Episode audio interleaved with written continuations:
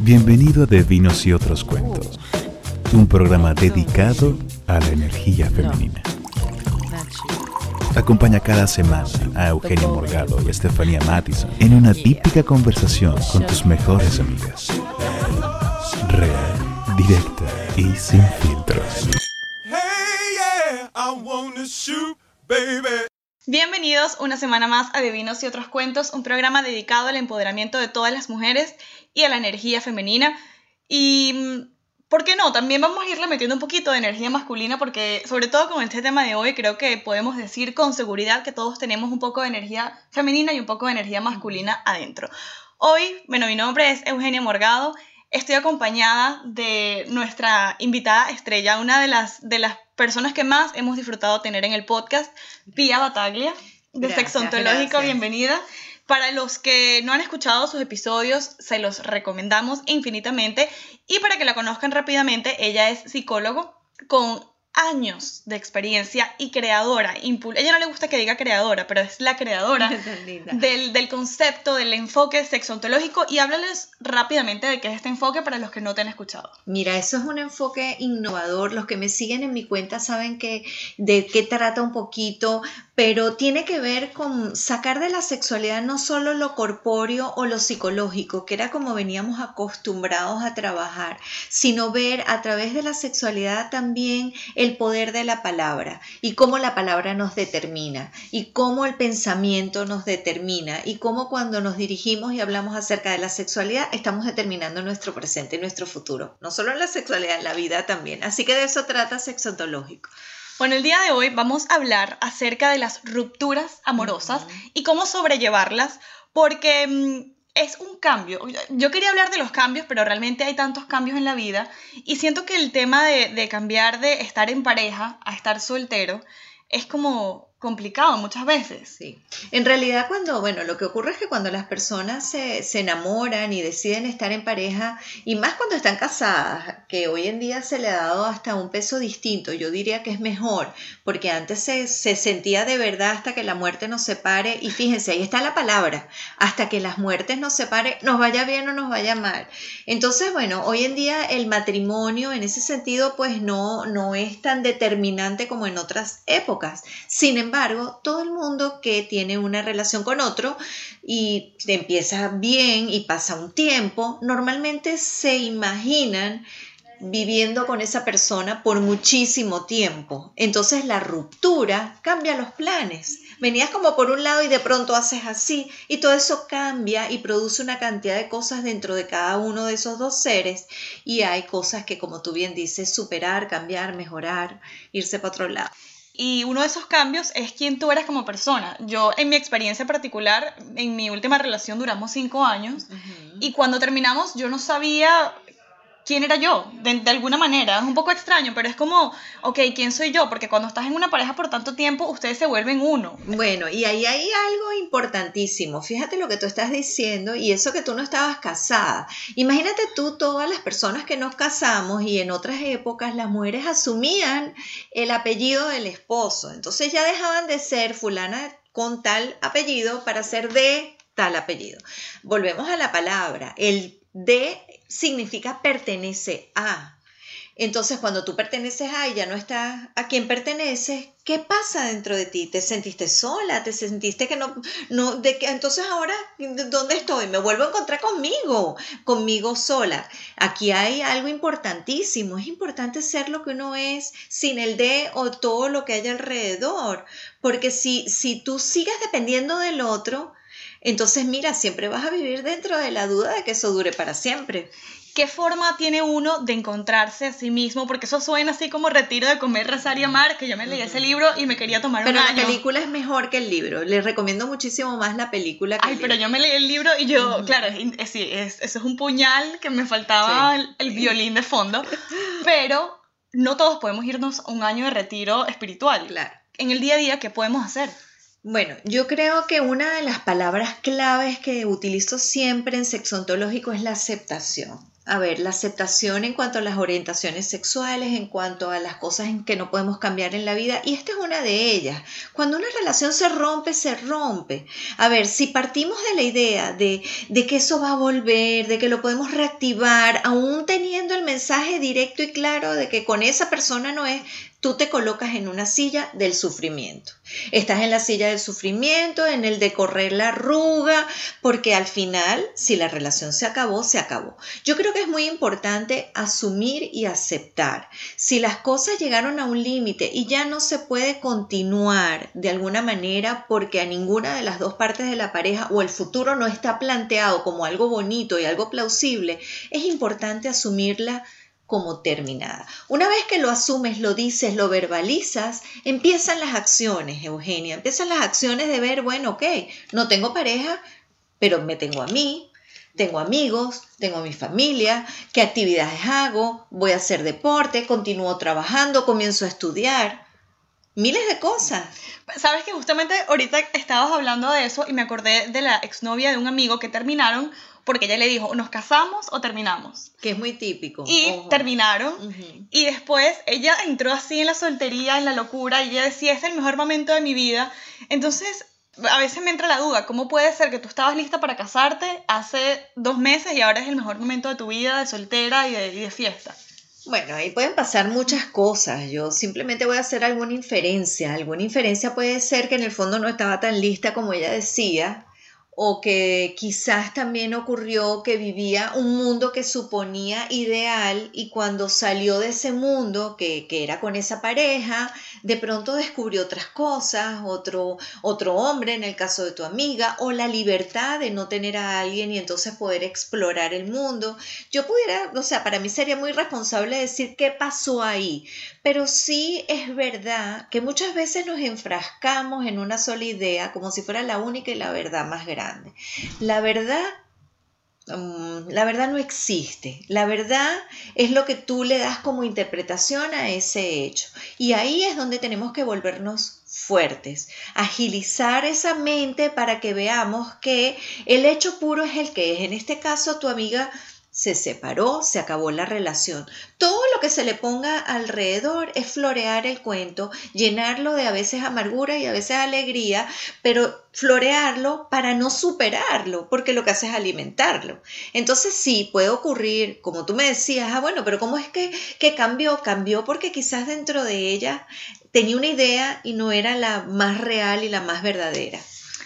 Y otro tema súper importante que habla muchísimo sexontológico, de hecho es una de las cuatro fortalezas, que es el cuerpo. Cuando uno termina, bueno, cuando uno está en relación, tú te, tú te acomodas, ¿no? Entonces tú sabes que unos kilitos de más no van a importar porque te quieren como eres, pero cuando terminas entonces te encuentras que tienes que, que, volver al mercado, ¿no? Entonces es como que, bueno, tengo que ir al gimnasio, ir a estar a dieta, etcétera, etcétera, porque aunque se enamoran de tu personalidad, pues todo entra por los ojos. ¿Tú piensas que sí que es importante como que hacerse, como dice, revenge body, cuerpo de venganza. Yo creo que es importante estar pendiente del cuerpo siempre. A ver, eh, lo digo con, con, humildad y sin querer ser prepotente, la gente me dice, oye, Pía, pero es que tú te ves muy bien. Ajá, es verdad, o sea, bueno, de alguna manera yo sí tengo mis kilitos de malas, arrugas, yo no me he hecho cirugía, pero bueno, yo me cuido. O sea, a ver, yo no soy obsesiva ni soy la persona que más ejercicio hace, pero yo trato de comer sano, pero yo no lo hago para el afuera. A ver, yo en el, yo en el fondo estoy casada desde hace 33 años, pero yo a mi esposo y les voy a dar, ah, le voy a dar algo que yo uso, ya que estoy hablando de mis intimidades, mi esposo no me ve a mí pintándome las canas. Cuando yo estoy pintándome las canas, yo me meto en el baño y yo no dejo que él me vea así. ¿Por qué? ¿Por qué? ¿Qué necesidad tengo yo de que él vea esa parte de mí? En mi caso, yo no la comparto, no me parece romántico ni lindo simplemente me cuido en lo que pueda cuidarme, claro, en el resto de las cosas soy lo que soy, yo no voy a, a, ocultar una realidad de mi cuerpo, pero si puedo evitar o cuidarme o mantenerme chévere, para él o para mí misma en el sentido de yo sentirme feliz, porque ojo, también aquí hay algo con respecto al cuerpo y eso sí se los digo, eso está comprobadísimo. Lo que ocurre es que cuando una persona se siente cómoda con su cuerpo, se siente, en el caso de las mujeres, está muy relacionado con el sentirse flaca, también se sienten más sexy y se sienten también con más ganas de la sexualidad. Mm. Así que no hay que olvidar el cuerpo, hay que meterle pero todos los días casada, empatada con alguien o sin nadie que el tipo diga que si, si te dejo, me perdí.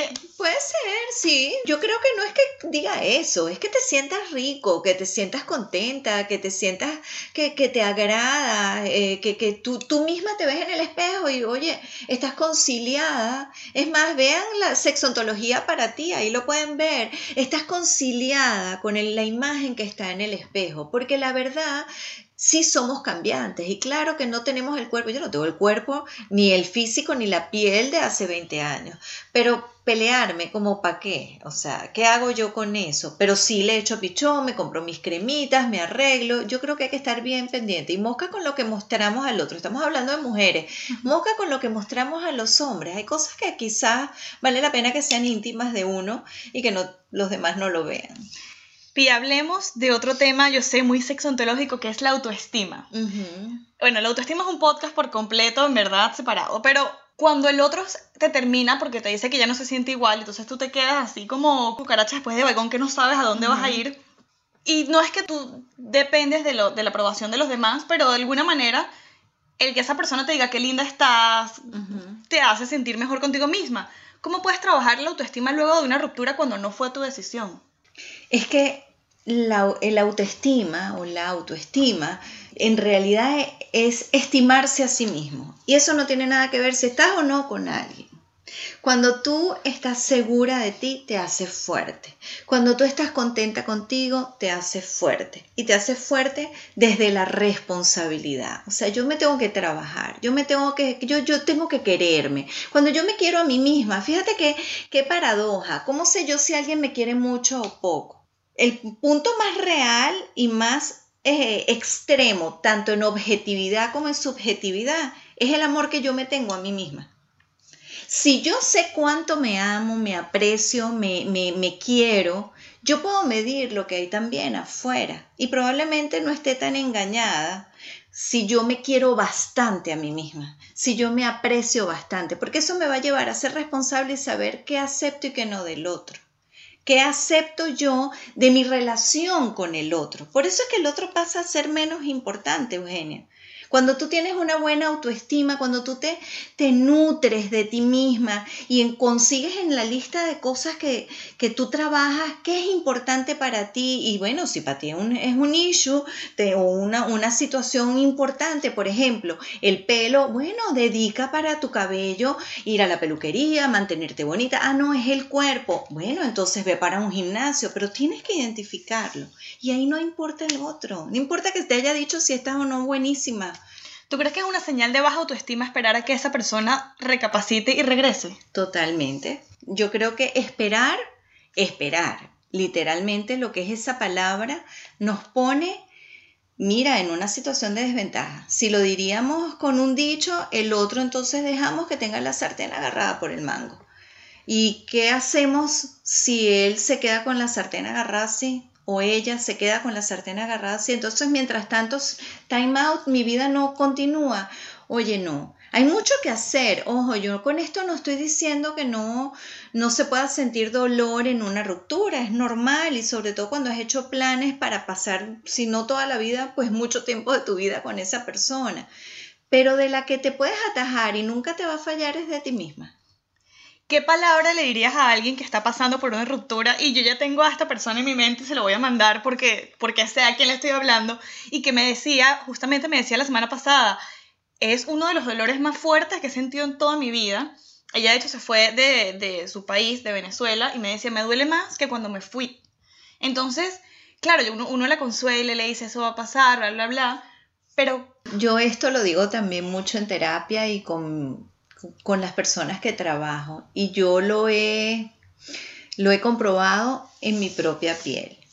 Cada amor nuevo pero hablo amor, no de una relación fortuita, de tener relaciones en la noche con cualquiera y mañana no te volvió a ver. Estoy hablando de un amor formado, de un amor construido, de un amor alimentado.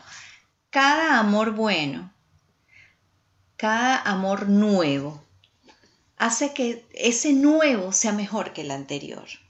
Porque tú te has visto fortalecida si tú, esta chica que tú le estás diciendo que le vas a mandar esto, ella aprendió de esa relación, decidió, mira, yo con un hombre así más nunca, o yo el tipo de hombres que necesito y quiero para compartir mi vida, tienen que tener, oye, estas cualidades mínimas, o sea, uno no es que le va a hacer un perfil, pero, pero bueno, mira, por algo funcionan esas, esas, esas aplicaciones de buscar pareja y están todas las características, claro que hay un match al menos en la fantasía, pero sobre todo es conocerse y conocer qué es lo que te va a hacer feliz a ti con el otro.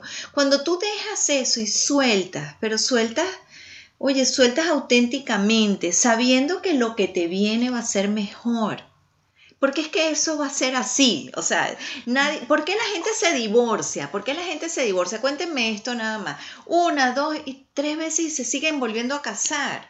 Me van a decir que esa gente no se volvió a enamorar y no volvió a tener ilusión, aún habiendo hablado un seis, seis meses antes o dos años antes de que el matrimonio es lo peor, más nunca me vuelvo a casar, es que esta broma me dejó sin nada, todas esas cosas. Y la gente va y se vuelve a casar.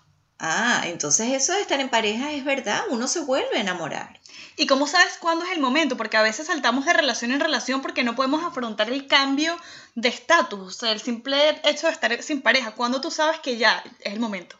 Mira, mm, no hay un momento, pero no hay un momento específico, pero la persona sabe si está lista para un nuevo amor cuando la copa la vació.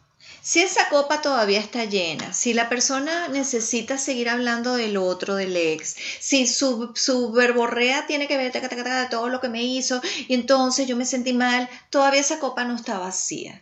Cuando tú de verdad soltaste y ya no hablas del otro, sino hablas de ti, yo creo que ahí es el momento de una nueva relación. Cuando en vez de decir, fue una porquería, no me gustó, me montó cacho, me trató mal, y empiezas a decir, es que yo ahorita voy a empezar a estudiar y entonces yo me estoy eh, proyectando en mi trabajo y me estoy cuidando yo para tal cosa. Cuando tú empiezas a hablar desde ese punto, estás fuerte, estás, estás responsable. Ahí es un buen momento. ¿Y cómo haces para acelerar ese proceso? Porque a mí me encanta eso que dices, pero a veces uno no lo puede editar. ¿Cómo tú volteas esa copa y la dejas secando así como cuando la dejas sobre lavamanos toda la noche para que se escurre ya? No, yo no creo que. Yo ahí sí no, no te voy a dar un, truquito.